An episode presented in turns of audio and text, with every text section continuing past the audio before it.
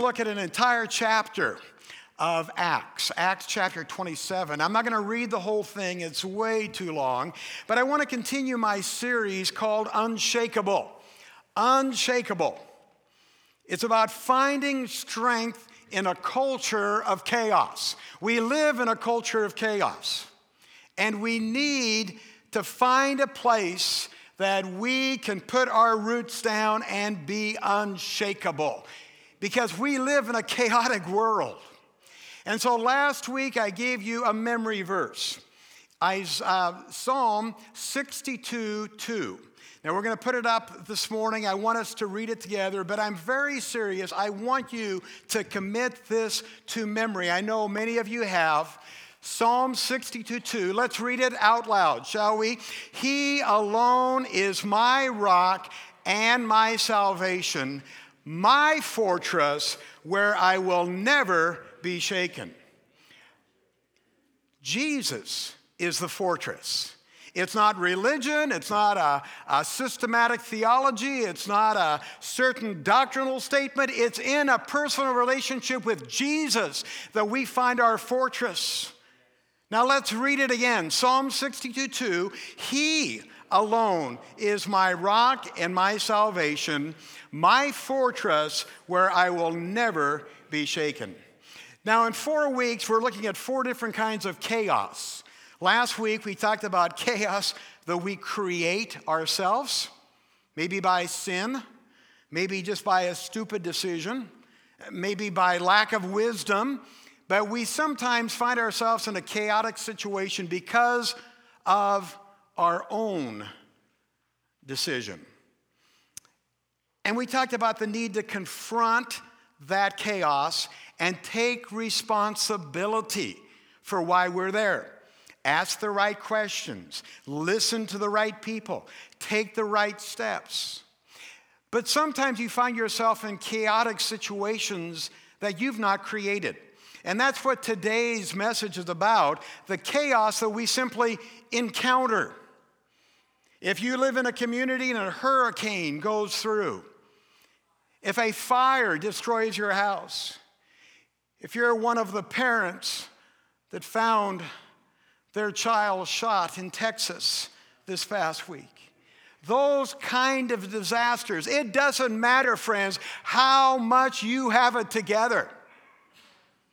When those storms hit, they bring chaos to your life. And you never know when everything about your existence will suddenly spin into chaos. Many of you have stories to tell. You were cruising along just fine, and then all of a sudden, disaster hit, chaos hit. You encountered chaos.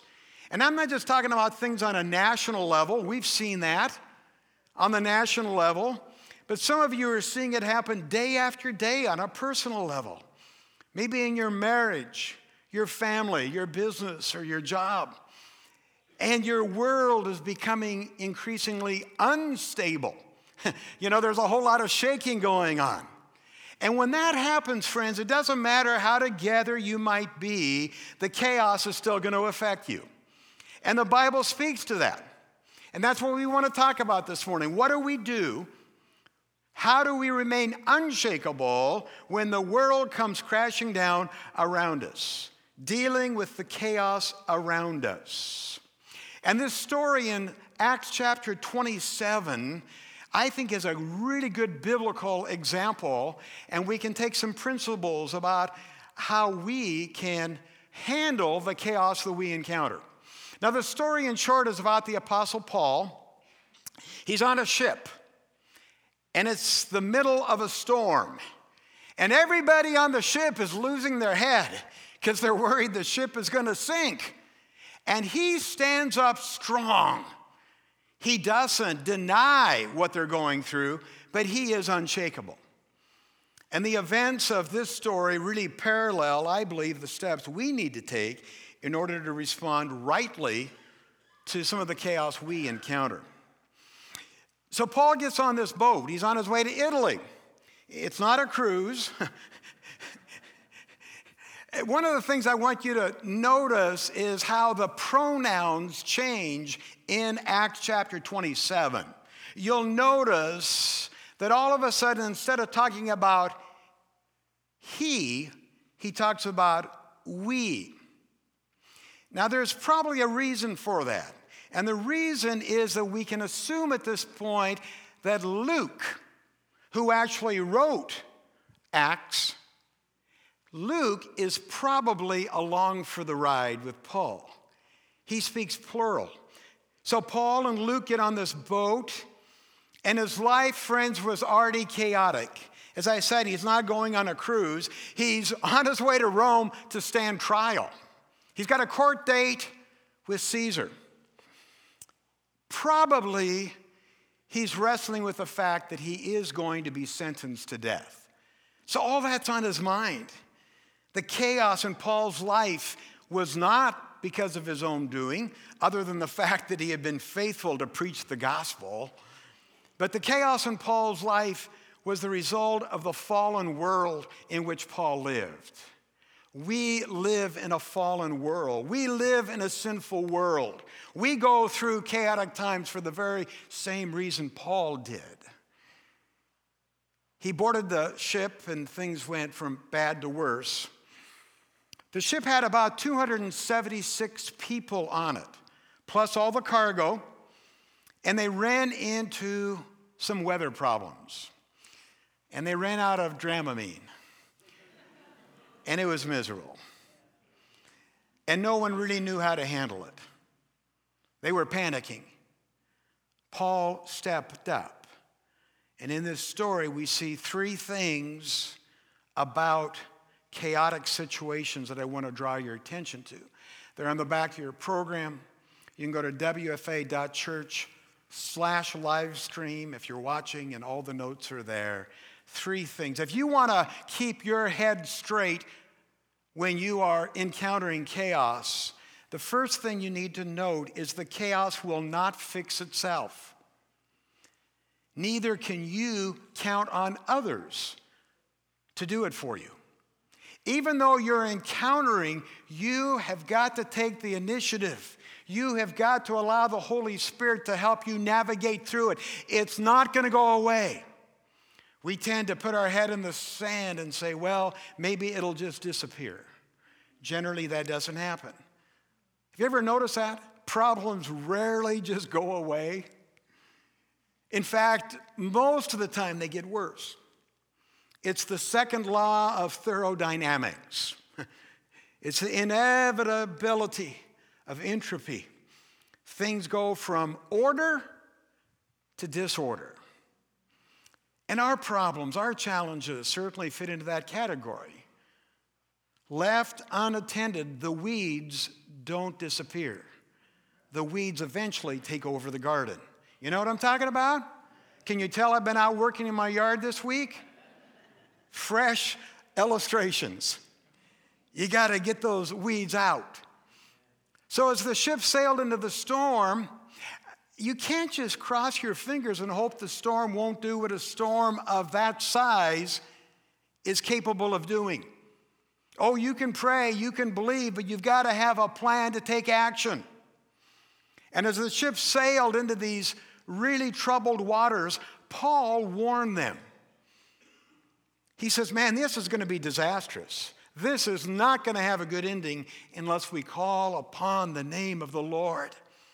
He wanted to put on the brakes. In fact, he advised that they wait out the storm.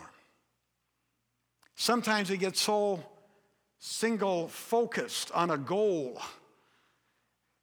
And even though things get chaotic, we don't want to let go. And sometimes the Lord wants us to just pull over into the harbor and wait the storm out. God's timing is not always our timing. He wanted them to spend the winter where they were. He said, Man, these waters are considered unnavigable. Let's not do it. Let's wait it out. But everybody else said, No, let's just go ahead. And that's where I want to pick up the story in verse number nine. This is what Luke writes. He says, We had, a, we had lost a lot of time. Take note of that. We had lost a lot of time. The weather was becoming dangerous for sea travel because it was so late in the fall. And Paul spoke to the ship's officers about it. Men, he said, I believe there is trouble ahead if we go on. Shipwreck, loss of cargo, danger to our lives. But the officer in charge of the prisoners listened more to the ship's captain and the owner than Paul. And since Fair Havens was an exposed harbor, a poor place to spend the winter, most of the crew wanted to go on to Phoenix. So Paul's advising one thing, everyone else thinks they should press on farther up the coast of Crete and then spend the winter there. Phoenix was a good harbor with only a southwest and northwest exposure. When a light wind, this is verse 13, when a light wind began blowing from the south, the sailors thought they could make it. So they pulled up anchor and sailed close to the shore of Crete. But the weather changed abruptly. Have you ever had a storm come up in your life where all of a sudden the weather changed abruptly? And a wind of typhoon strength called a northeaster burst across the island and blew us out to sea. The sailors could not turn the ship into the wind, so they gave up and let it run before the gale. Let's go back to verse 9 for just a minute. We had lost a lot of time. Isn't that what chaos often does in our life? It's the ultimate time killer. And until we find a way to confront the chaos, we often just keep on losing time. Another phrase that jumps out at me is verse 15, where it says, The sailors couldn't turn the ship into the wind, so they gave up and let it run before the gale. And I thought, oh man, how many times have I been in the same situation and I've given up to the problem? Have you been there? Sure, we all have. We give up and we give into the problem and we let the problem drive us along. And we're just too tired to fight back. We're too discouraged. We're, we just don't resist. And so we let the problem drive us. And there's another phrase here I really like. It's found in verse number 12. Paul told the leaders that they needed, uh, you know, to do a certain thing. And Luke says much of the crew wanted to go to Phoenix. Now, there are certain situations in our life, especially in crisis, because when you're in crisis, everybody has advice for you. Everybody comes out of the woodwork to help you. And, friends, when you're in crisis, let me just say to you generally, the majority is the last group that you want to listen to. You want to be so in tune with the voice of the Holy Spirit. Because the hive mind mentality, and we see that. Man, we see that in our world today, this hive mind mentality of the majority. Man, people just kind of buying into this mob mentality. It rarely moves you. to the direction of wise decision making because it's based in emotion, fear, and anger. A few years ago, I was working with a church. I have the honor of being an executive presbyter for our Northwest Ministry Network. So sometimes I'm called to work with other churches. And I remember I was working with a church that was on the verge of calling a new pastor. And their government, like ours is, is that the congregation votes on the pastor. And it had come down that the pulpit search committee had two options, and there was a real young, I don't know, 30 year old hotshot. And uh, then there was a 50 something year old mature leader who had decades of ministry under his belt. And everyone in the network office knew that this church needed stability. they needed someone who could come in and guide them in a mature fashion. And a couple of the leaders said, Nope, this young man is not ready for the responsibility we're asking him to take. Wonderful man, he just needs seasoned. We need the older fellow. But the majority of the board, and I remember being at the meeting, the majority of the board said, No, this young man is what we need. He's, uh, he's so excitable, and you know, he'll bring in younger members. He's a dynamic preacher, and he is visionary, and that's the guy we want. And about two years later, after they elected him, the church was in disarray. The church was broke, the pews were empty, people were hurt. The hot shot was no longer there because of a scandal. And friends, hear me, age had nothing to do with it.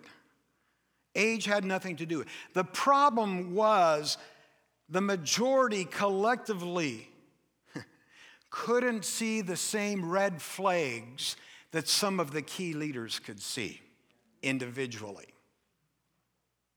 Some of the more mature church leaders saw the red flags, but the majority couldn't. And I'm saying that there's going to be times in your life that you're going to have to stand alone. You're going to have to stand with the minority against the tide of public opinion. You might have to choose what you know is right other than what everybody else is telling you you should do. Because chaos will not fix itself. And most of the time, you can't count on them. You know, here they come. It's them. It's the faceless, nameless people called they.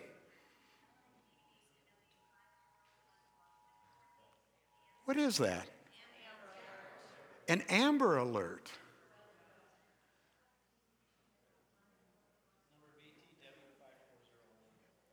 Thank you, Brant. It must be important. Let's stop and pray. Lord Jesus, we pray for this family who right now is in a chaotic situation that they cannot find their child. And God, I pray in the name of Jesus that your Holy Spirit will open eyes to that vehicle that has been spotted. Lord, it seems random that this Amber Alert would come over our PA system, but God, we take time as a body of Christ to pray that that child will be found safely in the next few hours, and that family will know that there is a God who loves them, who wants to restore peace into their family. We pray this, Lord, in Jesus' name. Amen. Again, often people will say, well, they will fix it. Well, who, who are they? The nameless, faceless they will not fix it for you.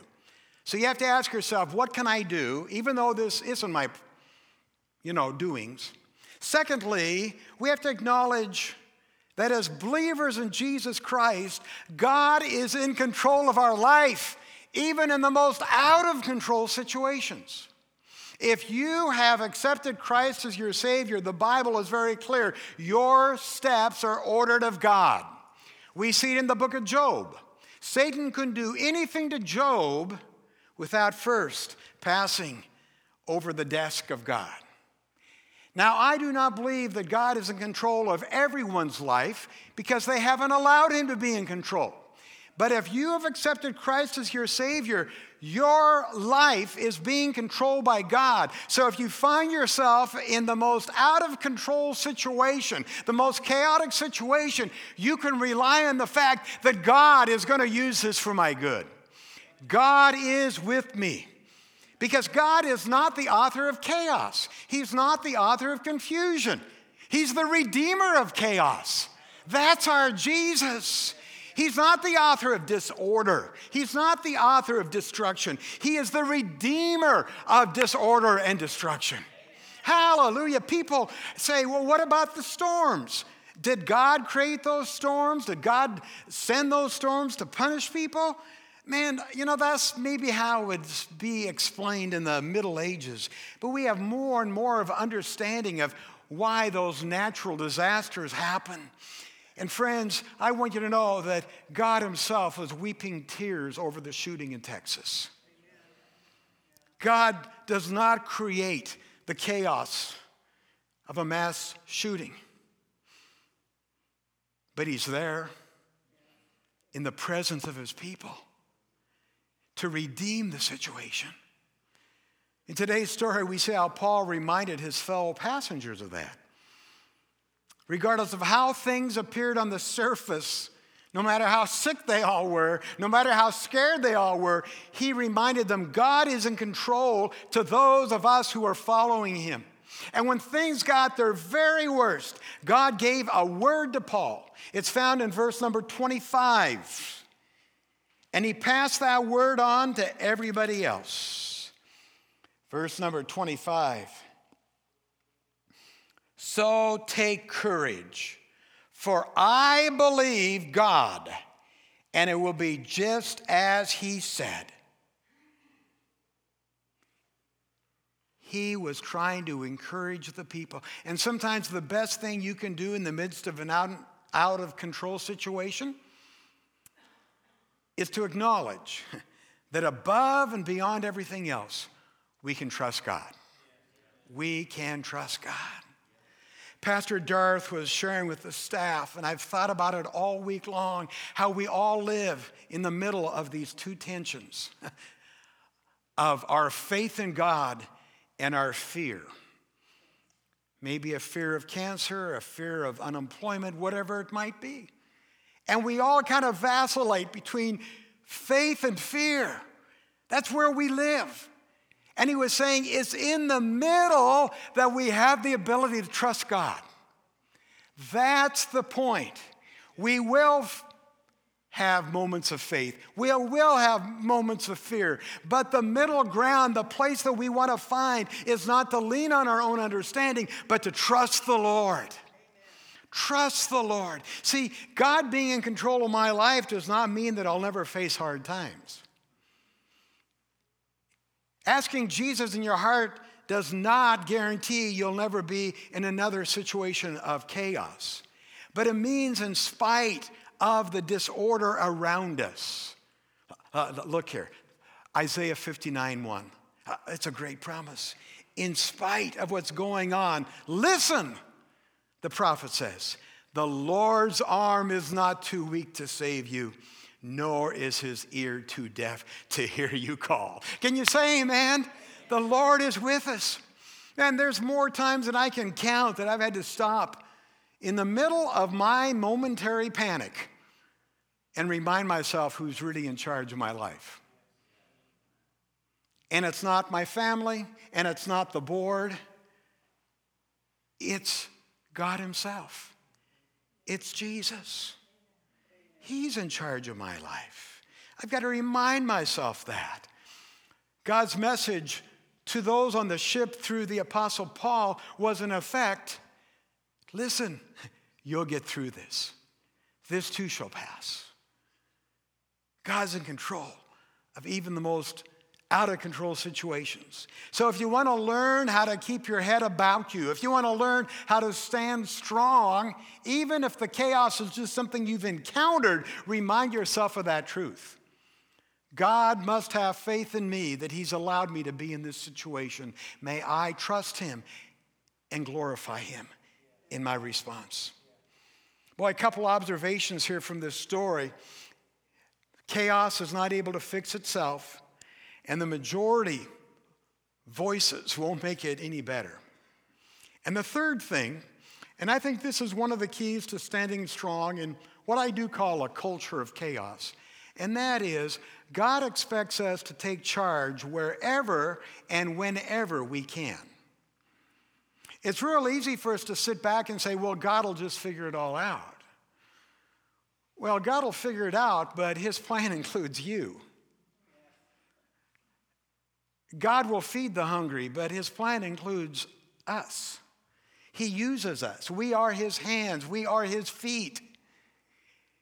Take charge wherever and whenever you can. Let's read in chapter 27, beginning with verse 27. Now, this is after the boat that they were on had taken a beating.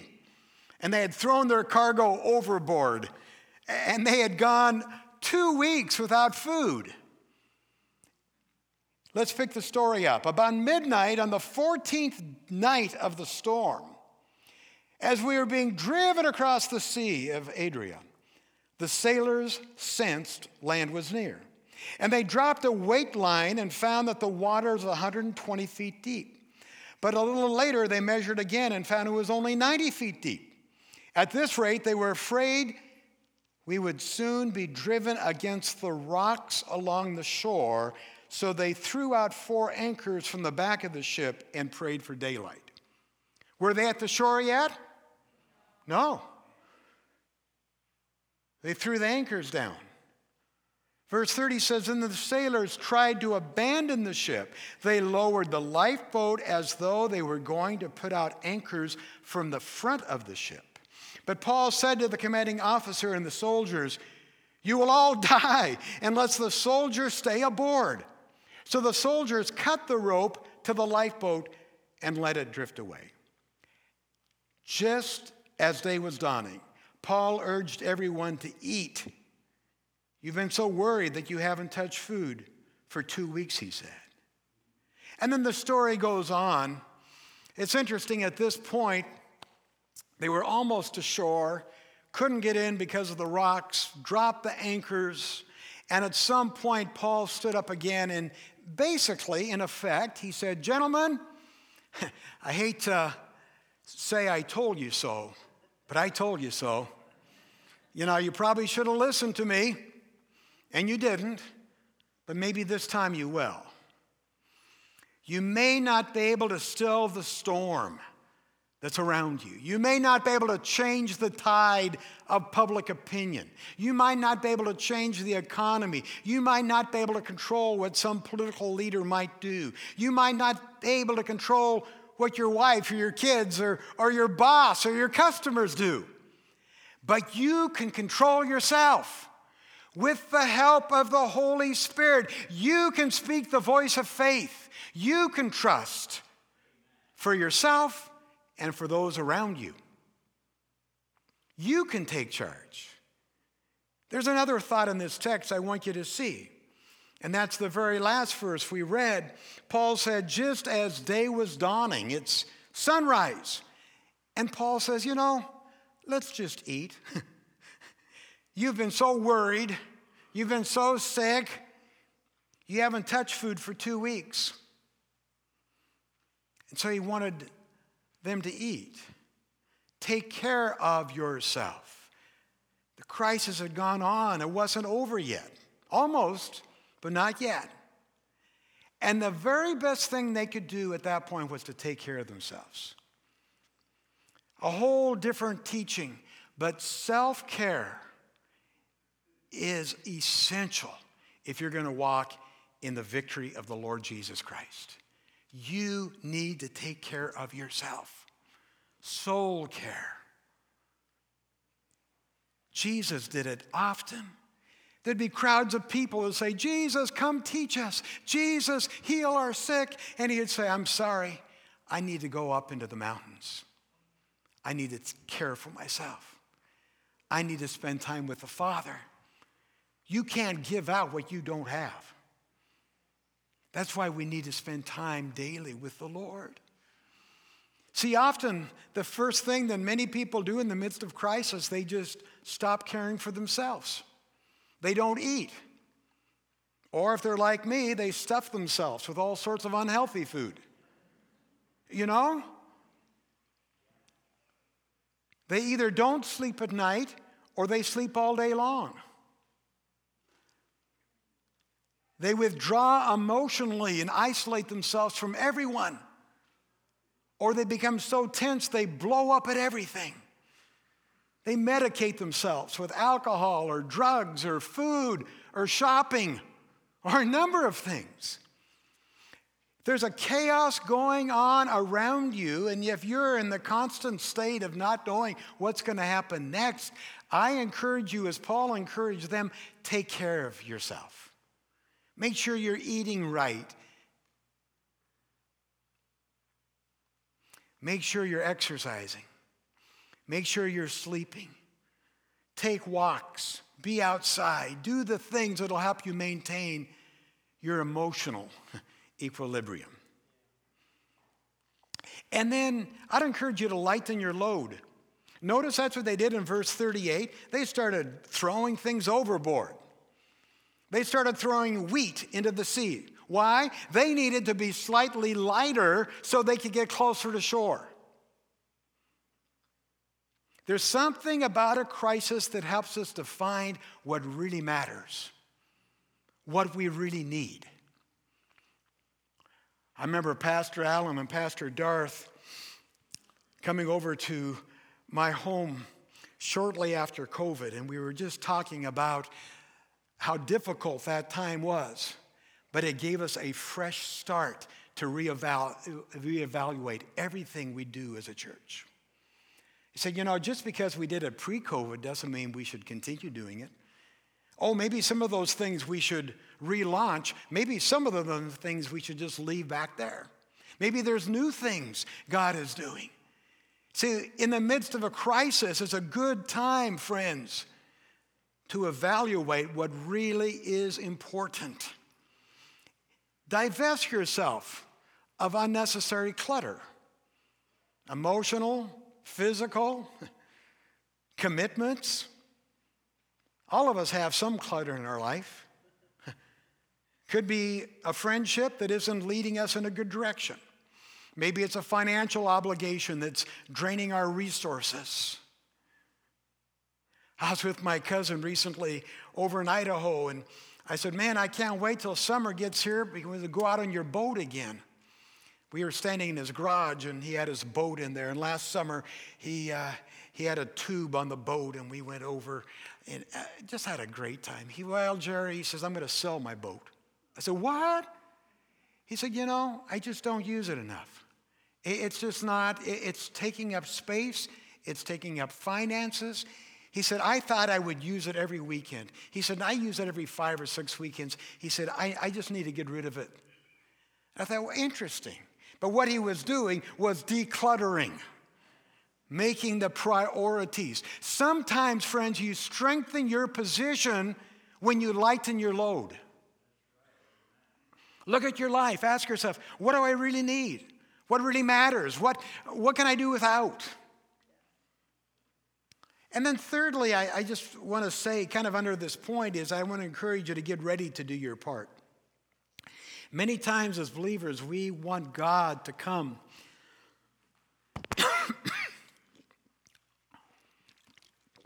into our difficult situations and just take everything away and make everything right.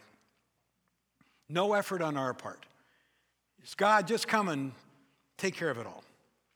We want God to, you know, drop the, the rescue boat from heaven. Most of the time, that's not the way it works. Most of the time, it works for us the way it worked in Acts chapter 27. The boat was approaching shore. Remember what we read? Verse number 41. They were so close, but they dropped anchor. Still in a little bit of danger. Let's look at verses 43 and 44. But the commanding officer wanted to spare Paul, so he didn't let them carry out their plan. Then he ordered all who could swim to jump overboard first and make for land. The others held on to planks or debris from the broken ship. And look, though, everyone escaped safety to shore. When we are in the midst of chaos, there are times that we'll need to swim with all of our might. There are times that maybe you just need to hang on to a plank with all your might. But whatever you do, you need to do it to get to shore. God doesn't come in your life like a butler. That is bad American theology. It is not biblical theology. Sometimes they say, oh, accept Christ as your Savior and God will be your butler. You know, he'll draw you a warm bath and he'll brew your coffee for you, and mind, he'll get your slippers. And uh, yeah, that's not the role God plays in our life. We surrender and yield as disciples of Jesus. Now, God can get us through every chaotic situation, and I'm glad for His strength. And I'm glad there are times that He does miraculously intervene for us. Those are called miracles, and they happen. But a miracle is not an ordinary thing, it's out of the ordinary. See, sometimes you and I, to get through the chaos, are going to have to jump out of the boat and swim the rest of the way. Maybe grab some driftwood if you can only dog paddle. It's only a couple hundred yards to shore. But notice that God made sure that every person got safely to shore, even though they had to swim the final distance. Those of us who stand strong in a culture of chaos are those who refuse to surrender to chaos, no matter whether it's a chaos that we created for ourselves or just a chaos that we encountered. Disciples of Jesus won't just give up, they won't give way to the storm and let the storm drive them. They're still driven by the power of the Holy Spirit, their love for the Word, their love and willingness to glorify God in all situations. Oh, there may be a momentary situation where you feel like you're a victim of circumstance, but you'll refuse to stay there. You'll move forward because you know that God's in control. You know that He will see you through whatever might come your way, but you have to be willing to do your part. And for this reason, even during an extended season of not knowing, those who are able to stand strong will say, you know, if God asks me to do something, I'm prepared to do my part, even if I have to swim the last hundred yards, even if I have to lighten my load. I'll hang on to God's promise that He's with me. Friends, you have no control over the chaos around you in many situations. I understand that. But through the help of the Holy Spirit, who is your advocate, you can have control over your response. Whenever and wherever you can, I encourage you to make a biblical choice, like Paul did. Set a godly example and be willing to do your part hide in the fortress of the goodness of God. And in that fortress, you'll never be shaken. Stand with me. If you haven't memorized, repeat it after me. He alone is my rock and my salvation, my fortress where I will never be shaken. Psalm 62 2. Heavenly Father, I thank you for this opportunity we've had to look into your word today. Lord, thank you that you have promised never to leave us nor forsake us. Though we walk through the valley of the shadow of death, though we're in the middle of a chaotic storm that was created by, by things that we had no control over, you still can give us the strength, the peace, the ability, and the willingness to trust you.